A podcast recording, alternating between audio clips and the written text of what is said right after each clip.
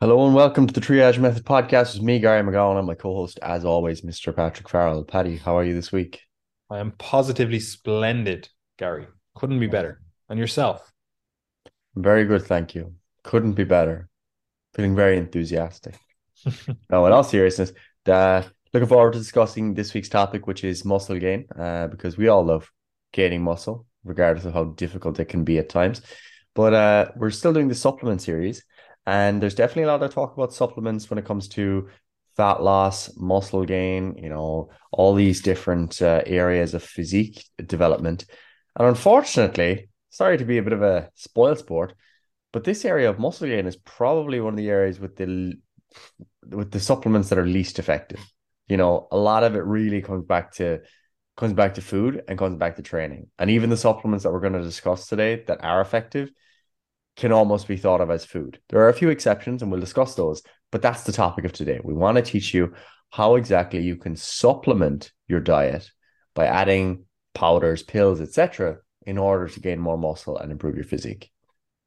Yeah, and this is it's it's quite unfortunate that there's actually so much marketing hype um targeted at people that want to gain muscle. So most of you listening to this probably have some sort of muscle gain goals and you've probably been targeted with supplements. You've probably been targeted with supplement marketing i mean to say. Um but unfortunately muscle gain is kind of just a byproduct of training. It, like yes you can bias your training in such a way that you prioritize muscle gain. I think that's fair enough to say. However even with that, it is still kind of just a byproduct. Like to bias muscle gain, you're going to train in such a way that you progressively overload the muscles, i.e., you get stronger in rep ranges that are conducive to muscle gain. So we'll say somewhere in the six to 15 rep range, just as a an average, right? Um, that is just training, right? So you're you're just training in a certain way and then as a byproduct you build muscle. But the actual training you do is to get stronger at that training you know? Excuse me. That's the actual adaptation that you're making. It's like i get stronger at training as a side effect of that i build more muscle right? So the vast majority of the supplements that are targeted at you for oh this is going to be the fucking supplement that puts 20 kilos on your body. How is it doing that? What, what's it doing you know? And like gary said earlier on we really only have two vectors here that we can you know target. We can either supply more nutrients to the body i.e food right? And by virtue of that you're going to hopefully encourage muscle building assuming you're eating enough calories overall and assuming that you're doing training in an effective way. So we've got that vector and then we've also got any of the performance enhancing, we'll say supplements. So any of the supplements that help with training. So we talked about them in the last episode, I believe. Um, so any of those supplements that potentially allow you to get an extra rep here or there, or potentially allow you to recover from training a little bit more. Coughing everywhere or potentially again make you get a bit of a better pump. Maybe you enjoy the training a bit more. Maybe they are more motivating i like you're taking caffeine or something so you're able to like you know actually motivate yourself in the gym push yourself in the gym etc so we've got those two vectors but none of them actually directly build muscle. Like I, I suppose you could say the food stuff does directly build muscle because even without um like resistance training, some of those nutrients, like if you eat a load of protein, for example, some of that's going to go towards muscle building. Now, is it the same amount? Is it as optimal as combining food and training? No, but just by itself, some extra food will probably build some muscle, especially if you're just moving around like an average normal human, you know? Um, so there's that. So we're left in a situation where the target market for supplements, you know, which is this, oh, we want to build muscle. These people that want to build muscle, right? You don't actually, we don't actually have any supplements that can help them, right? We don't actually have any supplements that can directly build muscle. Now, I say that there are, of course, performance enhancing drugs, steroids, various different chemicals, um, pharmaceuticals, I should say, that actually directly build muscle or like food are synergistic with the training process. Like if you combine progressive resistance training with enough food and then layer on steroids, they're synergistic, right? You're getting better results than if you were to do just one of any of those, right? but in the real world where drugs aren't freely available, right? Unless look, they are freely available. Actually, that's a lie. Where they aren't legally available in most countries, um, we're left looking at supplements. And unfortunately, there's no real supplements that can potentially help with muscle gain. Now, you might be wondering, well, why the fuck are you doing an episode on it then if there's no real supplements that can help? And the reason for that is we want to ideally cut through some of the the noise, the nonsense that you're going to be exposed to if you're looking to get supplements to help with your muscle gain journey, right?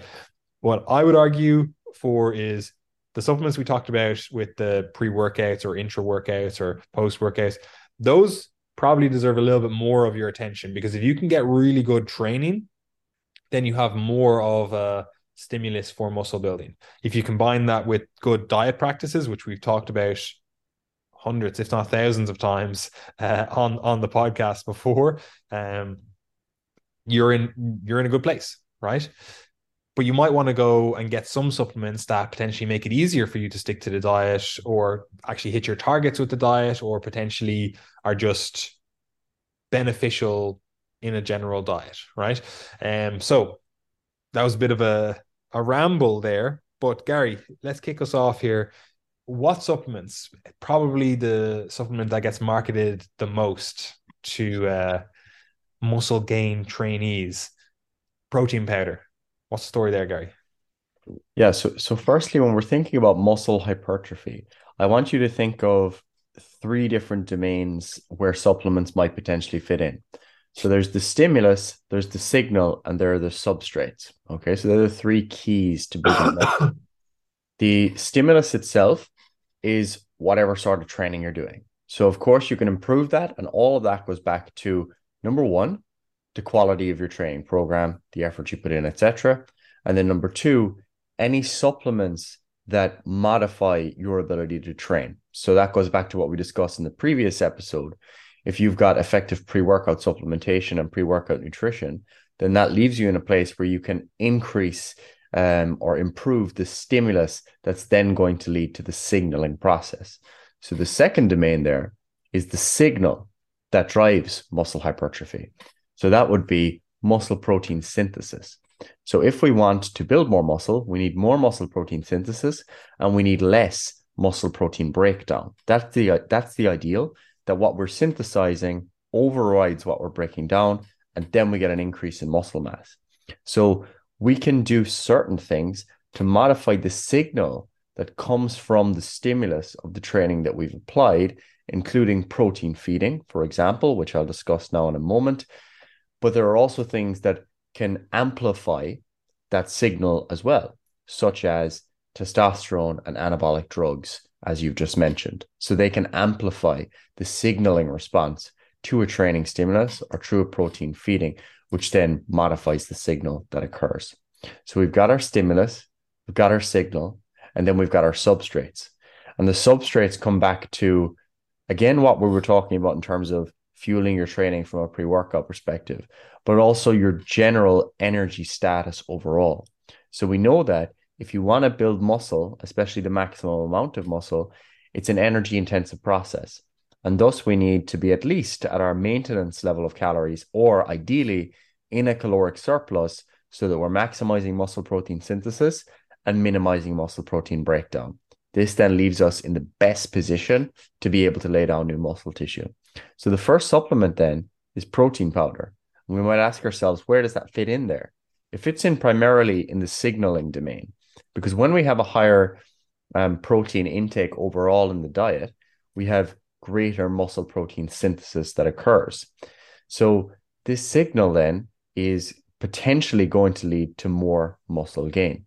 Now, it can also be thought of in the substrate domain in the sense that protein contains calories. So if you're consuming more protein powder, you're increasing your overall caloric intake. Protein can also be used for um, energy. It's just not a, a very ideal way of, of consuming energy substrates. But fundamentally, here, protein intake needs to be thought of as a component of the diet itself because the, the protein that you're consuming through supplementation, such as powders or ready ready made drinks, is pretty much the same as what you're going to consume through your diet anyway. You know, there are different some differences in quality here or there, but more or less we consider it all within that domain of total protein intake. So where protein supplementation fits in really is for number one, the person who's struggling to hit their protein target. So we often recommend somewhere between 1.6 to 2.5 grams per kilogram of body weight of protein intake. If you're struggling to hit that level, protein supplementation is likely to be of benefit. The second place it fits in is for the person who simply needs convenience in their life. So you need a protein source right after your workout so that you can get to work and then you have your next meal maybe two or three hours later. That's the way your schedule works. You don't have time for a complete meal, so you have your protein supplement. So fundamentally, that or protein on that, it could just be additive to a meal. Like breakfast, people always struggle protein. You're just like, add a protein shake, boom, boom. Don't think about it. Move on with your day. Exactly. So protein powder there is very much a component of the diet. And when you're thinking about protein powder, what you have to realize is this is fundamentally a reduced form of another type of food. So, for example, when you're consuming whey protein, you're basically dealing with the isolated to various extents, depending on the type of protein, but the, the isolated protein that has been taken from the leftovers of, of dairy of dairy produce. So whey protein in that case um, is coming from dairy. You can have uh, beef proteins, you can have plant based proteins, all of which the idea is simply to kind of isolate the protein component of that food and have it on its own. So overall, that's what you're doing. It's just nutrition, it's just food, and you're getting ideally a, a complete spectrum or a broad spectrum of amino acids there as well, which fits in with the next uh, supplement or supplement category on the list. Yeah, and again, just to reiterate, when you're thinking of protein powder, it's no different than just any other protein source in your diet. You know, there's no magic to protein powder. I know a couple of years ago, let's say the 90s, there was a lot of hype of like maybe into the 2000s. People were like, oh, protein powder has like specific anabolic qualities, specific muscle building qualities. It's, you know, phenomenal for XYZ. And it, it kind of is in a way because it has the amino acid spectrum that we want in the right quantities. It has enough leucine. It has everything that we would want from a muscle building protein source, you know? But a lot of these studies that they did on it were kind of biased to make uh like whey protein, for example, look better, right? They were like in fasted states, they were, you know, comparing to people that didn't eat and like various different things, right? Um so there is no inherent like oh whey protein powder is phenomenal at muscle building. If you have a diet that's composed of beef, let's just say, versus whey protein powder, equal amounts of protein, I think you would struggle to find a difference in terms of the actual results. You, may, you might actually get more of a benefit from beef itself because there's other nutrients that go along with it, but that's just the broader diet quality, etc. Right? Um, but there's no inherent like, oh, whey protein powder is going to build more muscle. There's no inherent like, phenomenal properties of protein powder that are just going to result in muscle gain. And even in some of the other fractions, you know, like you'll have like casein protein, for example, people be like, oh, you need to take your casein protein before bed. So it's like slowly released overnight. So you're always in that like positive nitrogen balance. You're always, you know, at least not breaking down muscle. And like, again, there's potential truth to that, but also it probably doesn't result in any meaningful extra muscle gain, assuming assuming your total protein intake is in the same place. You know, if you're comparing 200 grams of protein to 200 grams of protein from a varied sources, probably doesn't make all that much of a difference. Yeah, I would agree. 100%. And this brings us to the next one, Gary. BCAAs and EAAs. So you've got your branch chain amino acids, your essential amino acids, right? So they're just protein is made of amino acids. There's different types of amino acids, and some of them are essential, meaning that your body can't make it them itself. Um, so you need to consume them in the diet. And then we've also got the branch chain amino acids, which we actually don't need to go into too much about what they actually are, but they're just a subfraction of it, right? Um, now, from the off, you might go, well, protein powder might not be exactly what we need, but surely if we supply more of the essential amino acids, that's going to be what we need to do, right? Um, you know, oh, leucine, leucine is one of those amino acids.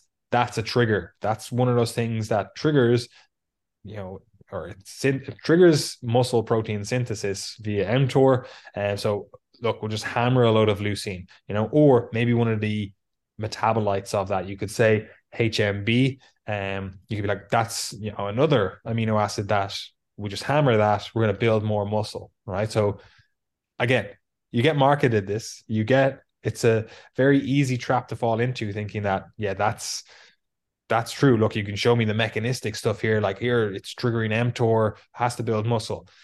But unfortunately, or fortunately, you can't build muscle without the full spectrum of amino acid. Because if any of them are limiting, you're just not going to build muscle. So you can't just go, I need to get 200 grams of protein per day and then go, I'm just going to make that all up with leucine, right? It's not going to build extra muscle. Now, you can use leucine to make some of the other amino acids, well, a lot of the other amino acids, but it's not going to build the muscle that you expect it to. We need that full spectrum. We need like a, basically a complete protein source to actually build muscle, right? Um, so trying to bias muscle building with sub fractions of protein, it's just not, it's just not the way to go. It doesn't really lead to better results. Now, we could use BCAAs or EAAs to improve the amino acid profile of a certain meal. Let's say you have a meal that is lower in leucine or lower in any of those essential amino acids. Let's say you're like, oh, this is a plant-based protein protein, and it's not from like a mixed source, like you know, they always recommend mixing beans and rice. So you got a more complete amino acid spectrum. You're like, okay, well, I didn't do that. So I'm just going to have some essential amino acids with that meal. Okay, we could say that that's probably going to build more muscle than a diet that didn't do that, but that isn't some inherent magical property. That's just improving the overall diet. So much like with protein powder, it's kind of just a food source. It's kind of just a source of protein, a source of the amino acids that you might need for muscle building, but there's no magical properties to it you know, um, especially all these people that are like hammering EAAs or BCAAs during their workout. Like there might be some benefit, especially to EAAs, um, but it's not doing anything outside of or without sufficient protein overall. And this is where a lot of the problems people run into, where like you'll be like a 16, 17, 18 year old, and you get the most marketing then for muscle gain supplements. You know, you take your essential amino acids during your workout and then take this protein powder after your workout etc right? And they're all good practices potentially but if you're not consuming enough protein across the whole day it doesn't fucking matter right? Like you need to have a good diet. Like all of these supplements have to fall back on the context of a good diet. You can't just have them in isolation and think that you're going to build more muscle which is what a lot of the marketing would make you think. You make you think that if you take protein powder or you take BCAAs or EAAs, you're just going to inherently build muscle, and it's just not the case.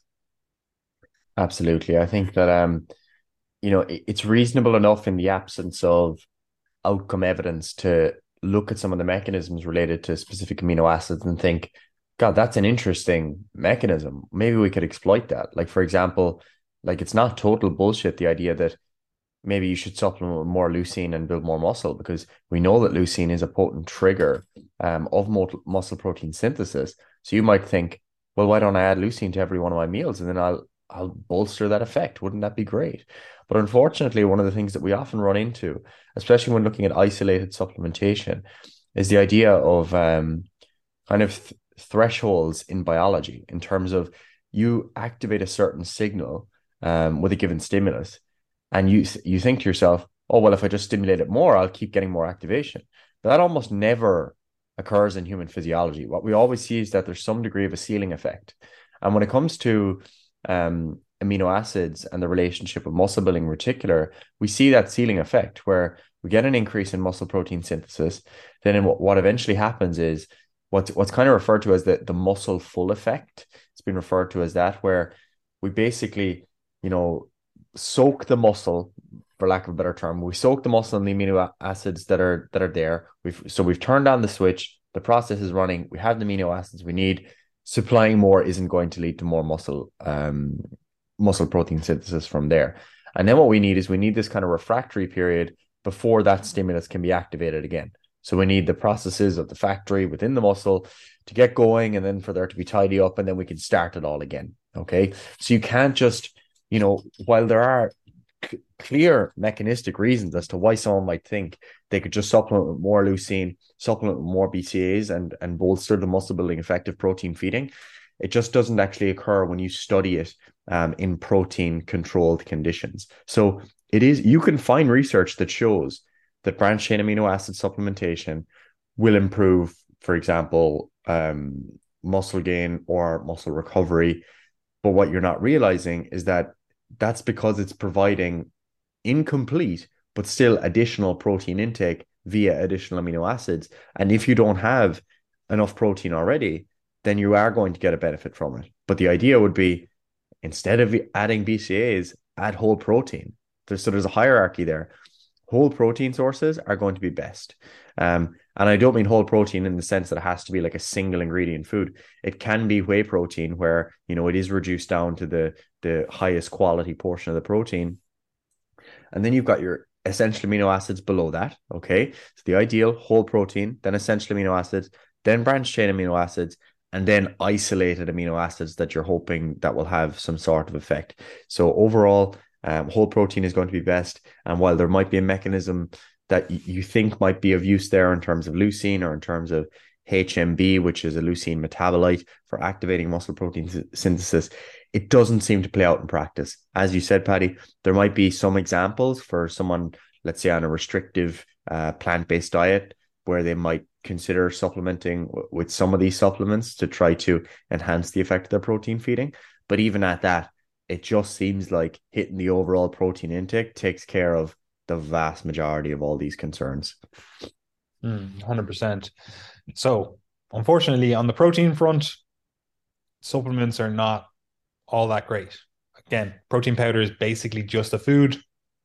It's no different than any other protein source in the diet. So, you can either choose to use protein powder if it's convenient, if it makes sense for you, or you can just eat food like whichever like it doesn't really matter right however okay maybe we're struggling to get our calories in gary right? So we can't get enough calories. You see this all the time and especially younger individuals especially if they have like poor you know meal structure we'll say where they don't maybe they don't even eat breakfast. They get up at two o'clock in the day because that's unfortunately a very frequent thing you see in like uh you know teenage boys for example they'll literally stay up all night and wake up at two and they're like, oh, I struggle to get my calories in.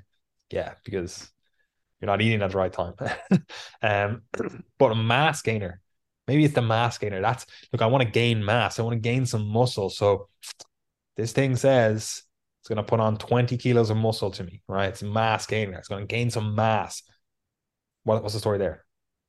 Yeah, so mass gainers can be quite useful, you know, especially if you're the type of person you're never hitting your calories you know, maybe you have limited meal opportunities, maybe you work a busy job and you need to have some sort of liquid meal, can be very useful. But again, it comes back to this understanding that a mass gainer um, and, and and it goes meal replacements are the exact same thing, really, just generally lower calories. They're just sources of food. That's all it is. They're powdered meals. That's exactly what they are.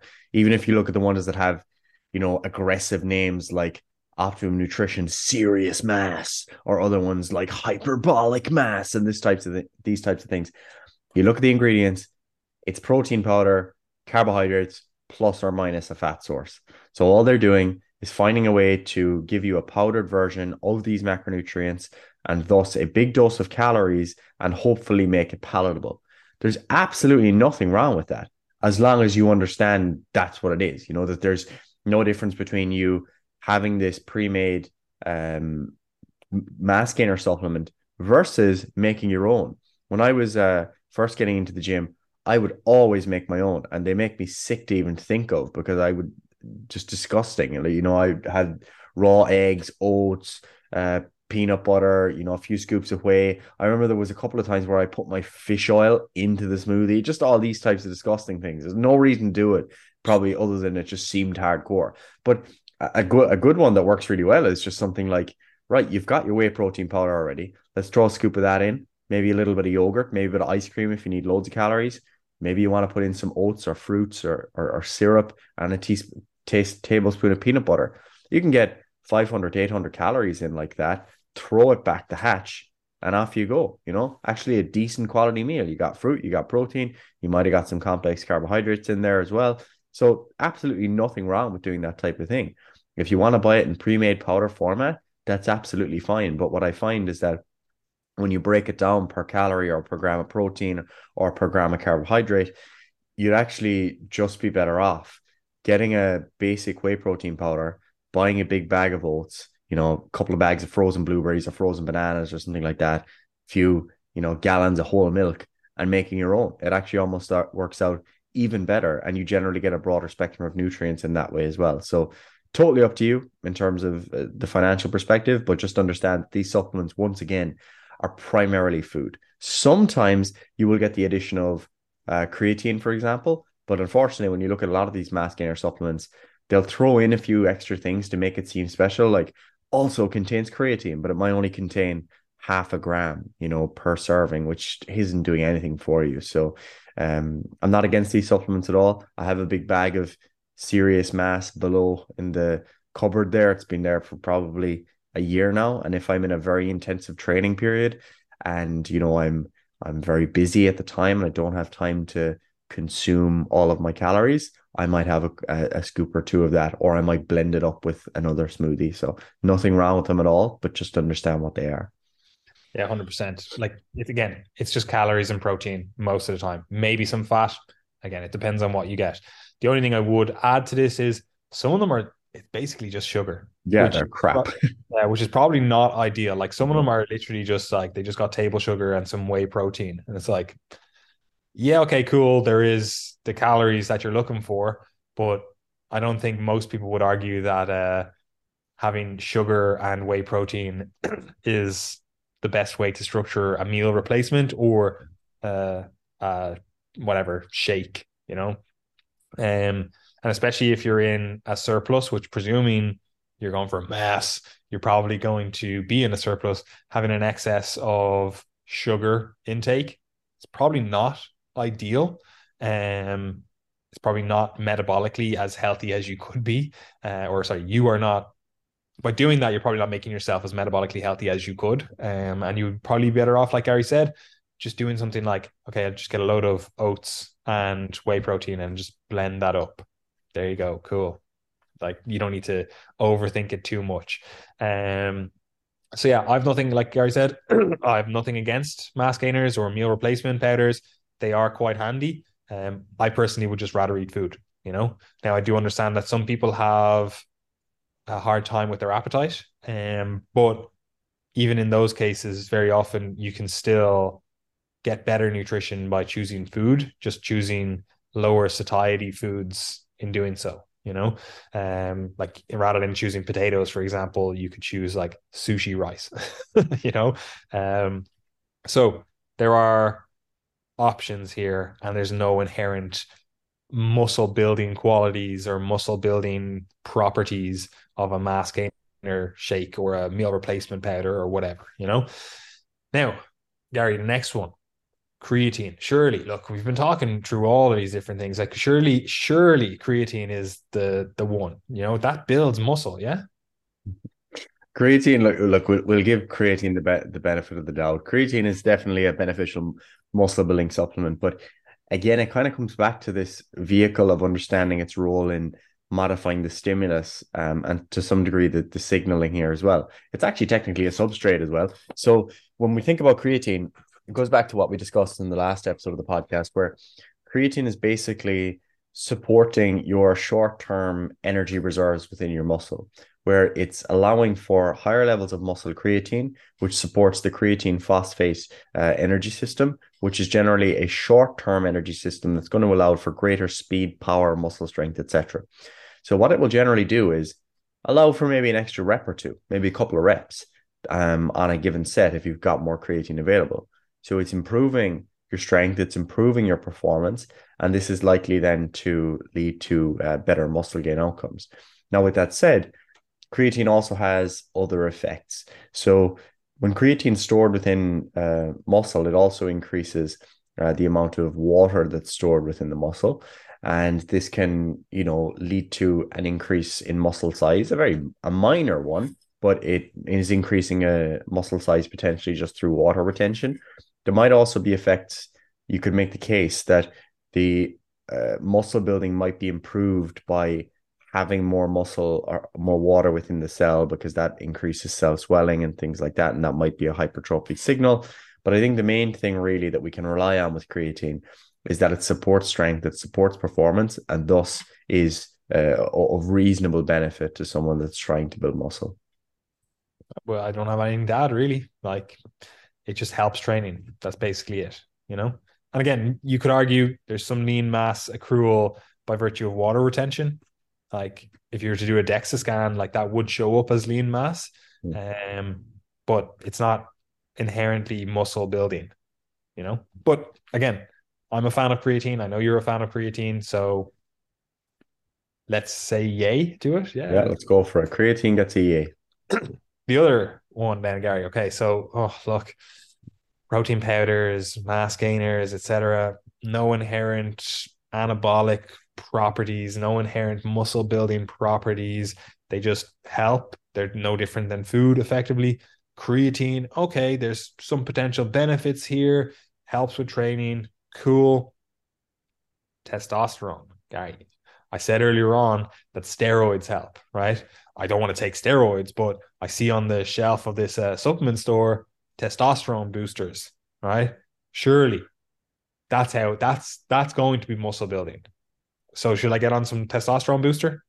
If only it was so simple. So th- there are test there are some supplements that can like improve testosterone or modify other elements of the kind of male hormone panel but they're very often very subtle changes if they occur at all. And the ability of that to translate to any benefit to muscle gain or strength or performance is it's just basically never been demonstrated. Like I've I've I've never really seen an effective, you know, testosterone booster that was just one of these natural testosterone boosters that didn't have major side effects that leads to clear increase in testosterone and thus better muscle building. Like there's always promises, there's always new ideas. It just doesn't seem like there's much there really. Because what you have to realize is that once you're within the normal range of testosterone levels, we don't really see like, you know, clear benefits in terms of muscle gain. Like if I was to increase my testosterone by 5%, let's say, which would be in probably the margin that you'd expect from some of these supplements, that's not going to change anything. I'm not going to feel different. I'm not going to perform better. I'm not going to build more muscle. Like testosterone varies all the time. You know, by time of day, it's going to vary over time. Then, depending on life stress or sleep, etc. And it just doesn't. It seems like the average level over time, um, once you're in the normal range, is probably important. Okay, that's important for muscle gain, for performance, etc. But unless you're seeing a doubling or tripling or a quadrupling I really don't expect any of these supplements to have any meaningful benefit uh, to these outcomes that we care about. Of course, when you take exogenous testosterone, meaning you're not improve, you're not just increasing your output within the body, you're you're injecting it in most cases, then that can have massive muscle building effects. But you're taking you know multiples of the normal range. You know, you're not just replacing the normal range in most cases. And even if you do just replace the normal range, there's other things that occur, like you get a reduction in sex hormone binding globulin yeah. when you're uh, exogenously supplementing with testosterone. You also have like a chronic bleed across the day, like you were saying, like yeah, there's yeah. this variation across the day, like you have a peak in the morning, it goes down, etc. For naturally produced testosterone. Whereas if you're supplementing with it, like you're injecting it, it's just consistent or relatively consistent across the day. Which again, you might look at a hormone panel and go, oh, well, I have you know 700 you have 700 we're the same but mine is 700 supplemented i.e injected and yours is 700 naturally produced. Mine is 700 throughout the whole day right? Yours is not. So again there are differences when you actually inject testosterone or you know different steroids um and it's one of those things where people often confuse being like oh well there are clearly differences even within the normal range. And there are but they're not necessarily because of the testosterone element. They're because of the you know administration timeline the uh, sex hormone binding globulin changes the other hormone changes etc you know?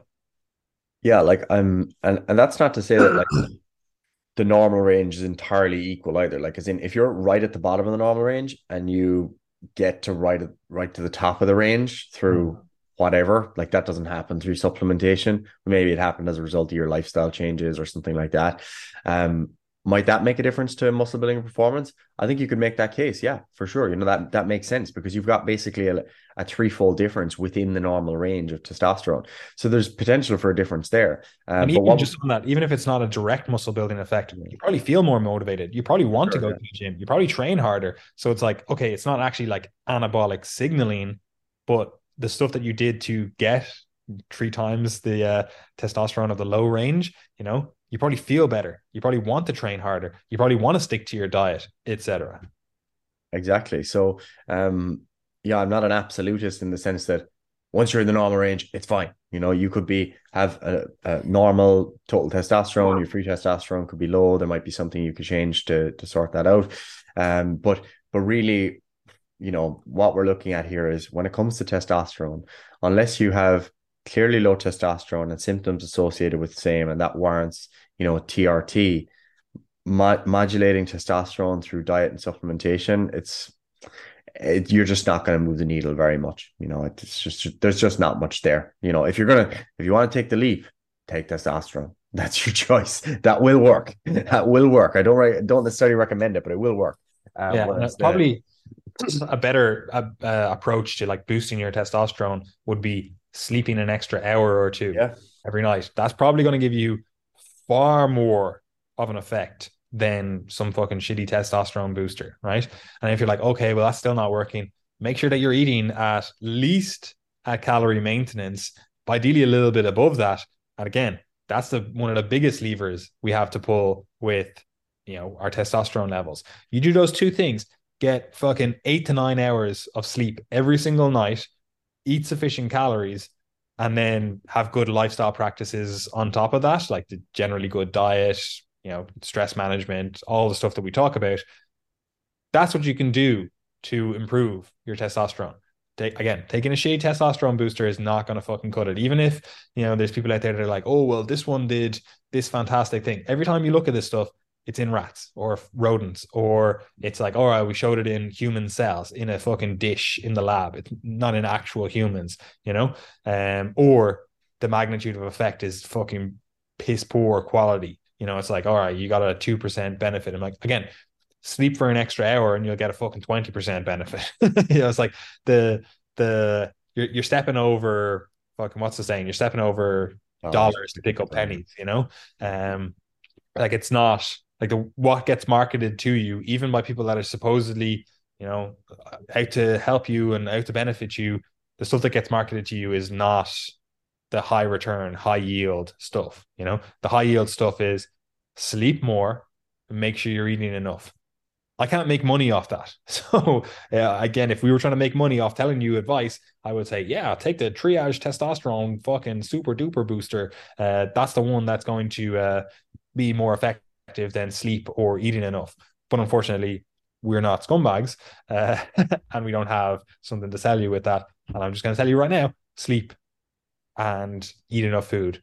And that's how you'll do it. Like I know with Brian, I know he won't mind me telling it because we've talked about it before. Like I literally got his testosterone from the, you know, l- lower third of the range. You know, it's not like it was lower or anything, but it wasn't in a great position. And then we're in the top third of the range just through good lifestyle practices, just through good like diet, health, training, nutrition, good overall diet practice or diet lifestyle practices. Um, didn't have to do anything fucking fantastic, you know.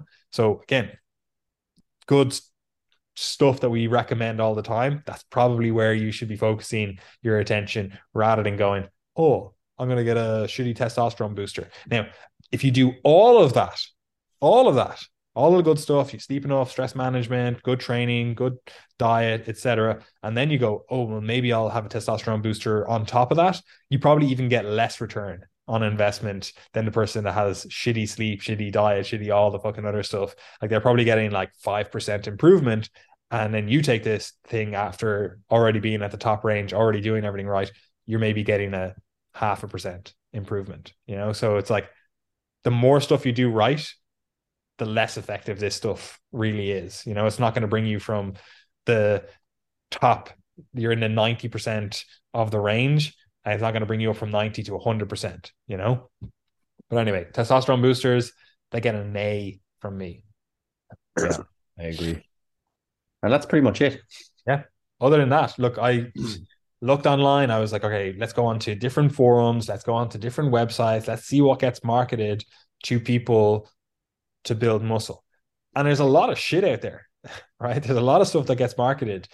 But most of the stuff that gets marketed these days, they've kind of cottoned on to the fact that people realize that you can't really just build muscle, right?